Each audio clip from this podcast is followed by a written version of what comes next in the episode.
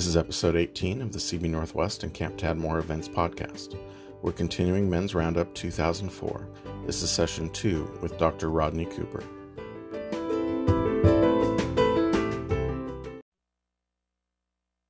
There's a story about a sea captain, and uh, he had a great crew. And they went out and uh, they had pirate ships that were heading their way told his first mate, Go get my red shirt. Put on his red shirt, and they fought like crazy against these pirates, and they won. The next day, they head out again to sea, and as they're heading out to sea, three pirate ships are heading their way. Says to his first mate, Go get my red shirt. Goes, gets his red shirt, and they fight like they've never fought before. They've had some casualties, but they win. That night, they're celebrating an incredible victory. And the, one of the crewmen says, Captain, we don't get it. Every time we're in a fight, you want this red shirt. What's all that about? He says, Well, if I get wounded in battle, I don't want you to see the blood. I want you to keep fighting. So I want it to mingle into the shirt so you don't lose heart. Wow, what a captain. Next day they go out.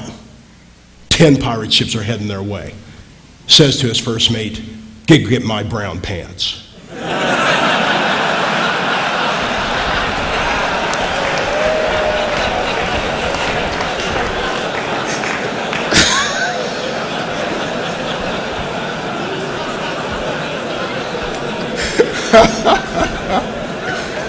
some days are red shirt days, some days are brown pant days, guys. uh, well, it's a joy to be with you. In fact, what really encouraged me when I was hearing the guys talk about church now and church next, I teach at a seminary on the East Coast in Boston called Gordon Conwell Theological Seminary. In fact, one of the guys that I work with, I think you've heard of him, is Haddon Robinson. And I'll tell you what, it encouraged me to hear what you're doing. This year, we have had the largest entering class of over 300 students between the ages of 25 and 27 who are coming into Gordon Conwell, and Gordon Conwell believes in the inerrant Word of God preaching expositionally, studying the scriptures in depth, and these students are hungry and they're saying, We're ready to get back to the basics. So we've got some really good things coming our way in these next generations, and I'm excited about what you guys are doing. I also want to remind you that we do have some resources on the book table. We don't look at these as just selling books. We look at them as resources that you can put in your hands and take home and hopefully solidify some of the message that you've heard this weekend like the Six Battles book that really does talk about what I talked about last night and some of what I'm going to get into this morning. So we'd encourage you to take a look at those, and if you find any that could be helpful, we'd encourage you to take them. And if you don't read them, give them to somebody. We found out that when a man gets in a book and the book gets into him, life changes. And so we would encourage you to do that. Well, let's have a word of prayer. Father, we thank you for all that you do in our life, for how this day you have providentially seen that we would be sitting here listening to your word, being with each other. So, Lord, transform our lives, draw us to yourself, be glorified. Our mission is to glorify you. Help us to do that in Christ's name. Amen. This morning, we're going to talk about one of the critical things you need to be able to fulfill the mission. And then tonight and tomorrow, Bill's going to talk about the focus you need to have for the mission in certain areas of your life. I used to be the chaplain for the Houston Oilers. That's when they were good. it's not that uh, I had anything to do with it, mind you. There was a guy by the name of Earl Campbell that played for them, and also Billy White Shoes Johnson. when I was there at that particular time, I found that Earl had something that every player wanted. It was called a no cut contract. That meant that if he got hurt, he would still get paid and wouldn't get cut from the team. Everybody wanted a no cut contract, but Earl was the only one who had it. I got to know a lot of the guys. And one guy in particular that I got to know was a guy by the name of Mike. Mike was an incredible athlete. He was six foot four, weighed 245 pounds. He was quick as lightning. He was an outside linebacker. He was tall. He was dark. He was handsome. It was like he was chiseled out of, of rock a, a lot like myself. And, uh, well, that wasn't a joke. I don't know where you're going with that. well, Mike one day gave me a call. He says, Rod, can we have dinner tonight? I said, Well, sure, Mike. We got together, and Mike said, Rod, I've gotten cut from the team. I won't be back next year. Someone faster, stronger, and better beat me out. Mike then asked me a question that took me by surprise. He said, Rod, I was wondering, even though I don't play for the Oilers anymore, can we still be friends? I said, Mike, you got to be kidding me. I'm not your friend because you play for the Oilers. I'm your friend because you're Mike. It was like he was relieved that we were still going to be buddies. It's interesting that Mike learned something. You see, he was in an environment that said if you don't perform, you are both out relationally and professionally. I find that there are a lot of men in life who would like a no cut contract. They would like to know that even when they're not performing at their best or they're hurt, that they're not out of the game and that they still can be a part of the team. That's not how the world operates, and too often I find the church can go that same direction. So many men, I find, continue to play hurt and stay isolated from one another because it's not okay to be hurt. After Mike had been out of football for a while, I asked him what he missed most about the game. His answer totally surprised me. What Mike missed most about the game, if we can get this to work, was the huddle. In fact, Mike said it was the huddle that he missed most. He says when he got in the huddle on the field, he said that he felt safe. He said it was a place where you could come and get encouragement, direction, support, correction. It was also a place where you could regroup for the next phase of battle. And he said he especially was glad he had the huddle when he was in hostile stadiums going against the team and against it seemed like the whole stadium that they were playing in such a negative environment. He said the huddle, get this, was a sanctuary, a place you could go back to for encouragement to keep going. Men, every day your Christian walk is being assaulted as you enter a hostile stadium and environment for Jesus Christ. And the bottom line is the world shouts at you and says, You better perform, you better be the best, because if you're not, you're out. In fact, I find that a lot of men are living life like the poster I saw the other day. In fact, this is what it looked like. It says the essence of survival. Here's this gorgeous lion sitting, laying down in this African plain, and notice right behind him is a gazelle. And it says every morning in Africa, a gazelle wakes up. It knows it must run faster than the fastest lion or it will be killed. Every morning, a lion wakes up. It knows it must outrun the slowest gazelle or it will starve to death. It doesn't matter whether you're a lion or a gazelle. When the sun comes up, you better be running. I find it's the same way when it comes to the way we live life as men today. The moment you get up, the feeling is you better be running. And I guarantee you, if you run alone, it's only a matter of time till you're hunted down. Jesus in John 15 said that I've not, you've not chosen me, I've chosen you that you should bear fruit and that your fruit should remain. I think the greatest calling God has for every man is to make impact, is to live a life of significance. And yet, one of the things I find is that God never called us, if you look throughout Scripture, to ever do anything really on our own. In fact, God releases the full potential of a man when he is in community with other men. If you want to fulfill this mission of glorifying God, you need other men in your life to pull that off. You cannot reach maturity. You cannot get healing. You cannot be safe unless you have a good huddle of men around you. We live in a culture that breeds isolationism. A culture that promotes surround sound home theaters, convenience shopping on the internet. You can even get your groceries delivered to your house. Cocooning is becoming the phenomena of our day where we are encouraged to stay home, build walls, and the ones who are the best at playing the game of hide and seek are men. Just ask Adam. He created the game, and we've been playing it ever since. And let me tell you something.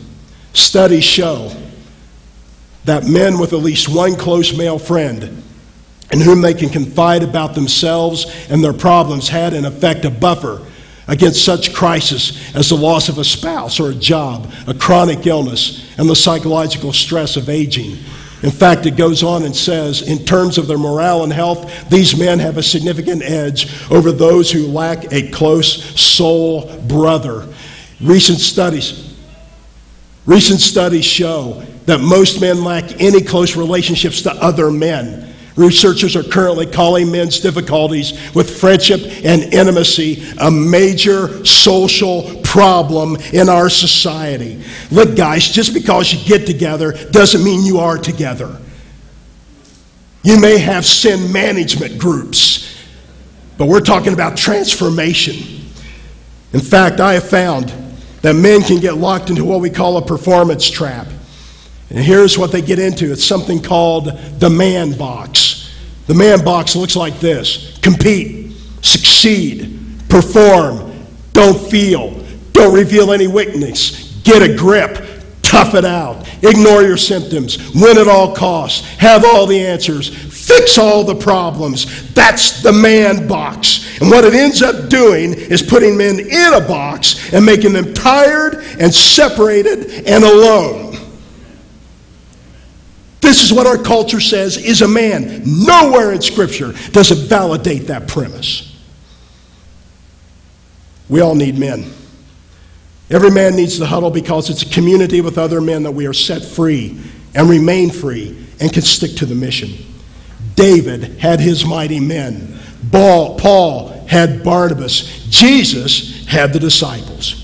We all need a safe place where we can go and get what we need in order to go into the next phase of the battle.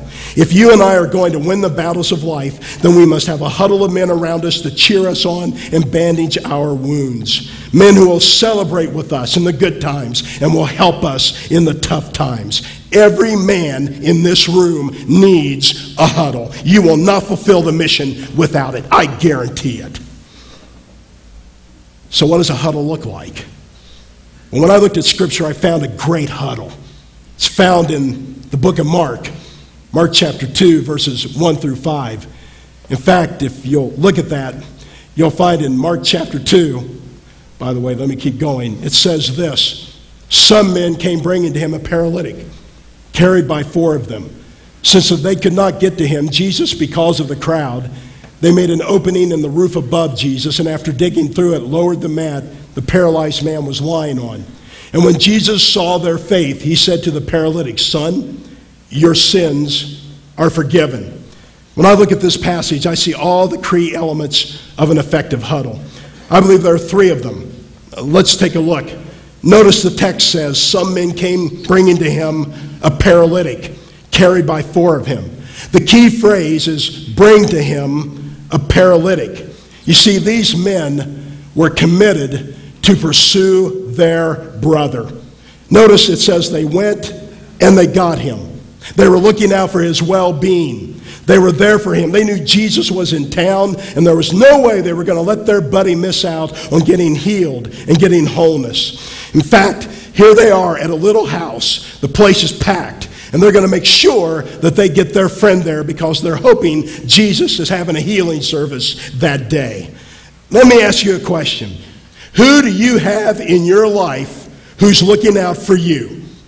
Who do you have in your life who will come and get you when you need to be gotten? Do you have friends who will come and get you and carry you and get you to be where you need to be? One of the saddest stories I ever heard was about uh, Jay Kessler, the president, the former president of Taylor University. Jay said that a former friend of his uh, had passed away. He was an acquaintance and decided to go pay his respects. So he pulled into the parking lot of the funeral home, and there were very few people there. He then goes into the funeral home and walks into the parlor where his friend is laying in state. He looks around, and there's hardly anybody. After the pastor gets done, they find out they have a problem. They need to get the casket to the hearse, and they couldn't find six men, six friends to carry the casket. They finally got the casket out into the hearse, and then they went to the graveside service. When Jay, who speaks everywhere, does everything, was sitting in his car, he began to reflect and he started to count. And he couldn't come up with six guys who would be there to carry his casket if he were to die. He says, I am not going to be embarrassed at my own funeral. If for nothing else, I'm going to make friends to carry my casket. Gentlemen, let me tell you something. When we talk about the huddle, when we talk about pursuing your brother, we find that it's a commitment. Commitment is intentional.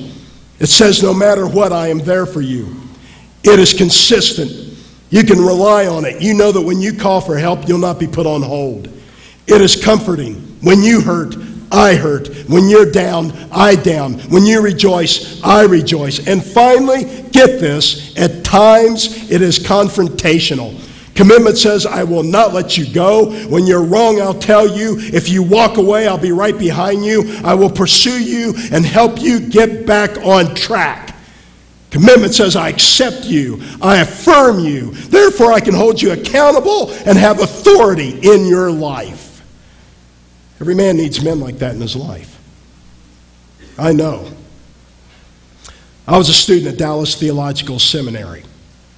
That particular time, in 1975, 75, the school was being integrated. You see, at that time, they had a registrar who wouldn't let any person of color into the school. He would take the applications and throw them out. Well, they caught him doing it and they fired him. And then they decided to redress the situation. By the way, that's how Tony Evans got in. That's how I got in. What they decided to do is to start recruiting intentionally blacks to be a part of the school. I was the first wave, three of us.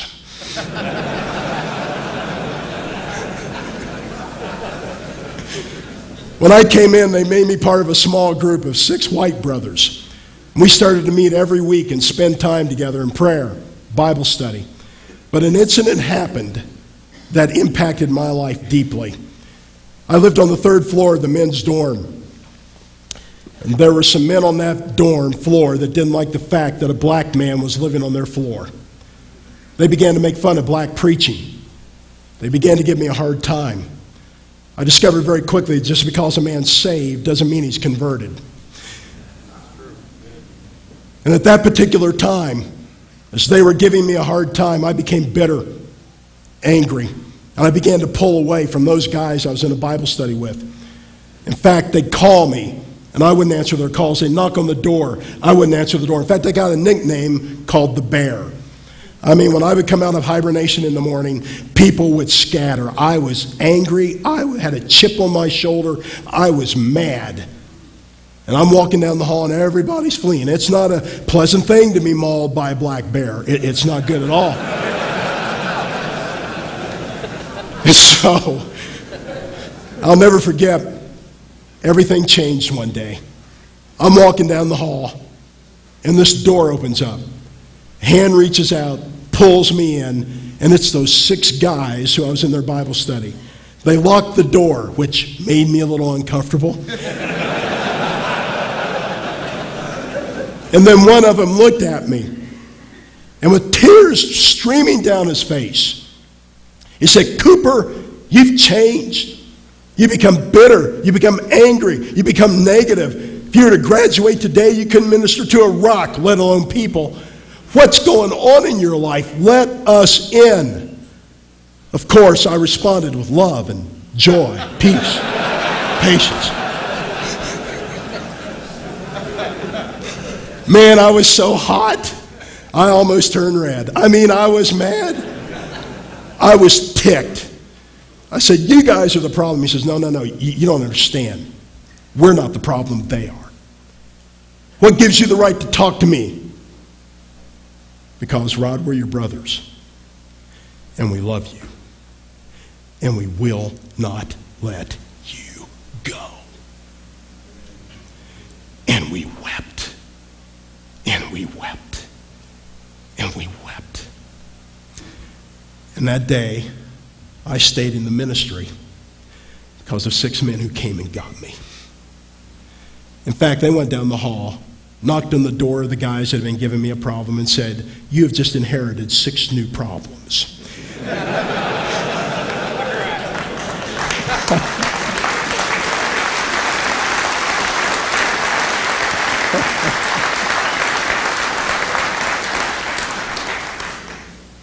Who will come and get you? Who will come and say, and grab you by the shoulder and say, Look, come here. God never intended for us to go it alone. Did you know in studies they found that men who run alone develop fra- stress fractures sooner than men who run with a group? Bottom line is, we need to run with those who love us. But we also see a second essential for the huddle. I think a second key essential for the huddle is this.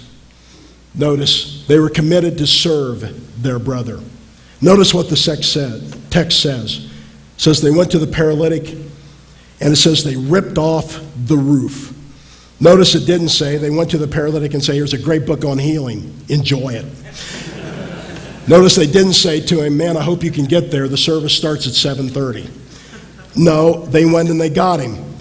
In fact, as you know, sometimes in our lives, the reason we need someone to come and get us is because we can't do it like Nike says. Some of us, like this man on the stretcher, are paralyzed. Some of you are paralyzed by some of your fears. Some of you are caught in addictions like alcohol. Some of you are caught into pornography. Some of you are caught into, into workaholism.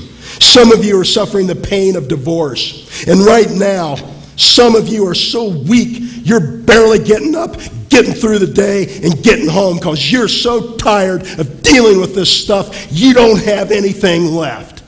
And you need a huddle who will come and pick you up.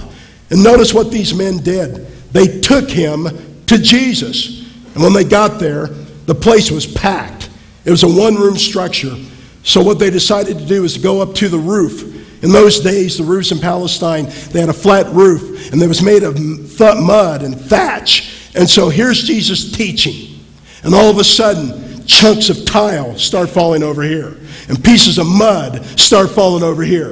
And Jesus looks up, and this hole begins to form. And all of a sudden, here comes this guy being lowered down. And can you imagine? This guy's from Capernaum. People probably know who he is. And as he's being lowered, I can see him go, Hi, Mary, how you doing? John, how you doing over there? Yeah. As he's lowering him down.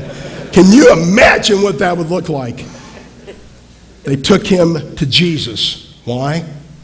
So he could give free. Let me tell you the story about a little black boy I know. He's a friend of mine.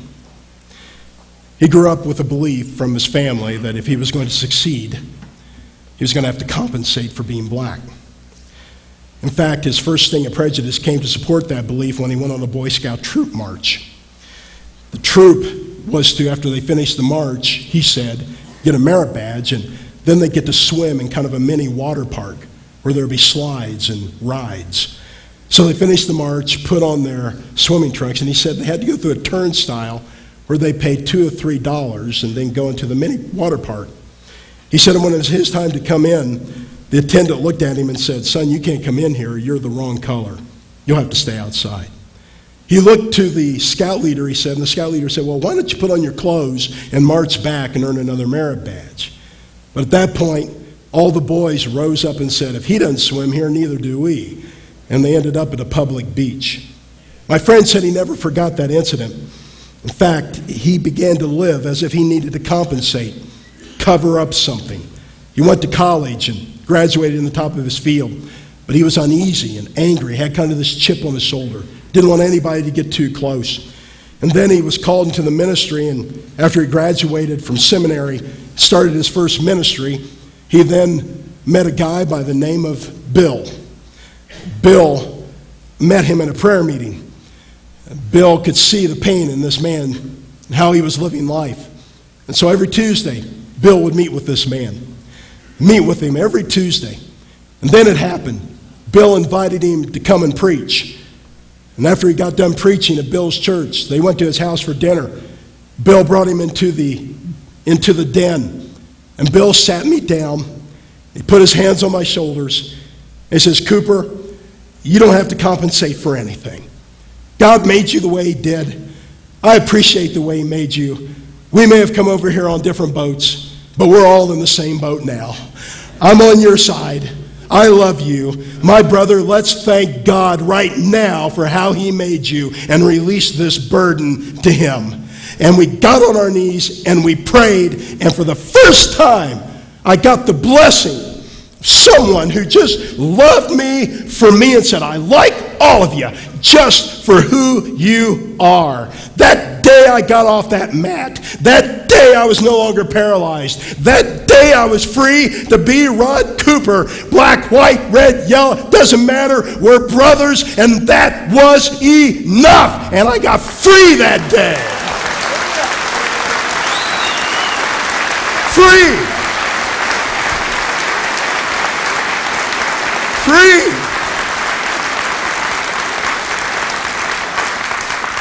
In fact, Bill got up and gave me a hug, said, I love you. And you know what happens when a man says he loves you? You kind of step back.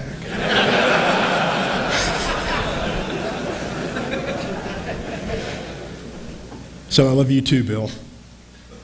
There is a friend that sticks closer than a brother. I found sometimes my huddle mates I'm tighter with in my own family because they're there. Not because they have to be, because they want to be. Who will come and get you and take you to Jesus? Who will tear off the roof and go through the process with you? Now, I want to make something real clear. No man has a right to speak into another man's life if he's not willing to go through the process with him. There are too many hit and run drivers out there smack you with the truth, and then run off. If you're not willing to take the heat with me, don't get in the pot with me. You need to walk with men and go through the process with them. Remember, I talked about affirmation? A man needs affirmation first and acceptance before you hold him accountable. I mean, I had a friend of mine who I was out to dinner with my wife, Nancy, and we were with them as a couple. And, you know, I'm a counselor in my background, and I know how to say the right things. Well, tonight, that night, I was a husband. I was not saying very nice things. In fact, I was cutting Nancy off. My friend said, Can I, can I see you, Rod? He grabbed me by the shoulder, jerked me into the restroom, and said, I don't ever want to hear you talk to your wife like that again. You got it? Yeah, yeah, I got it. He says, Now I want you to go outside. I want you to apologize to your wife in front of everybody. no, I, I, can do that at home. No, you ain't doing it at home. You're doing it right here. Fine. Nancy, John told me I had to apologize to you.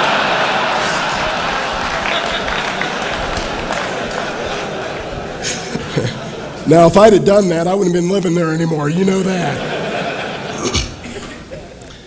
I apologized to Nancy in front of the group and restored her dignity. Because that's what men do who are on a mission glorify God. And sometimes I get so much in my flesh, I need another man to say, You're off mission. Get back on mission.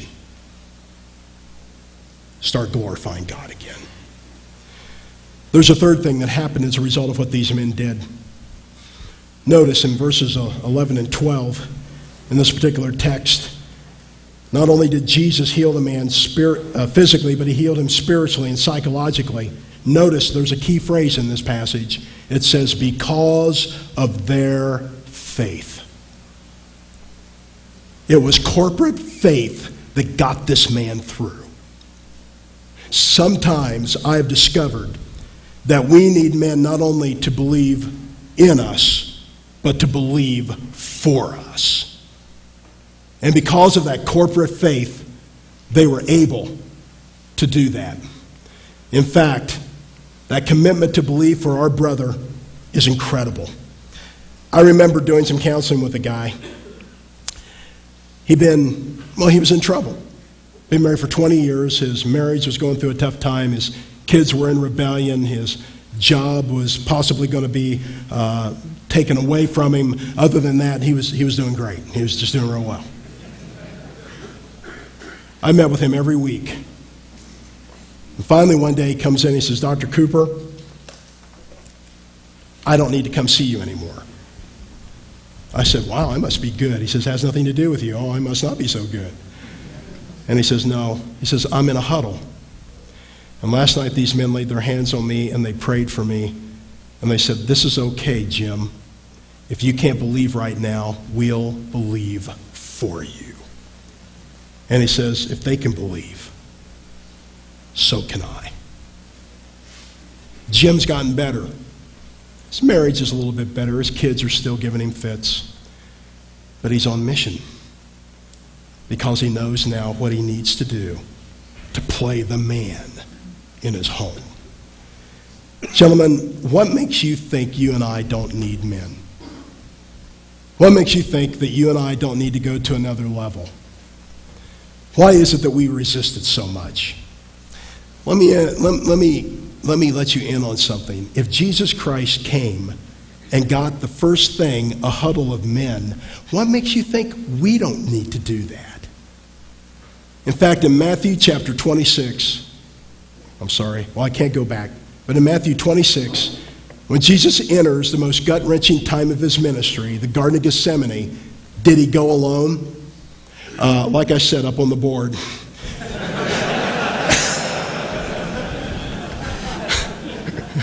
Do you like that? Yeah. Then Jesus went with his disciples to a place called Gethsemane, and he said to them, Sit here while I go over there and pray. And he took Peter and the two sons of Zebedee along with him, Stay here and keep watch with me.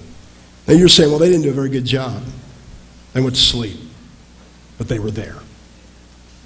The critical thing, gentlemen, is that if God the Son wanted men in his life, we need him in ours.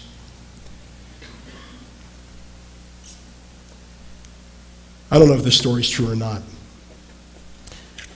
but I read it the other day. It's about a Vietnam vet. It's about a Marine who was caught in an ambush by the Viet Cong. Somehow he had managed to find safety in a hole, but his best friend was cut down by a sniper out in the open.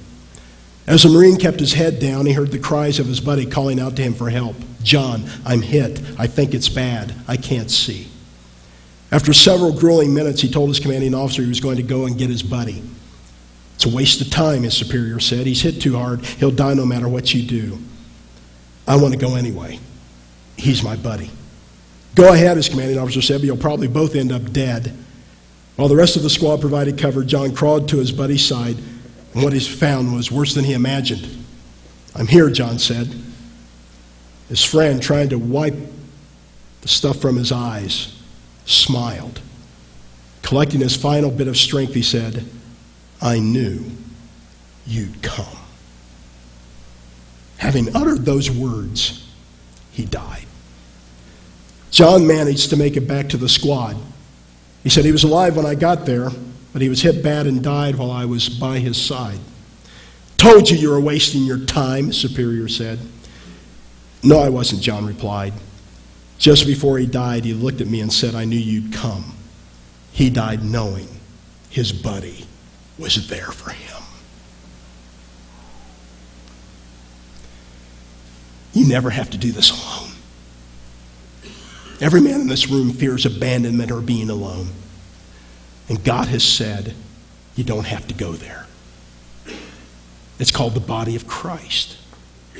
It's called a huddle of men. Gentlemen, if you stand shoulder to shoulder with each other, and if you have a huddle, I guarantee you, you will finish the mission. Make sure you have buddies. Every man needs a buddy system. Don't leave home without it. God bless you.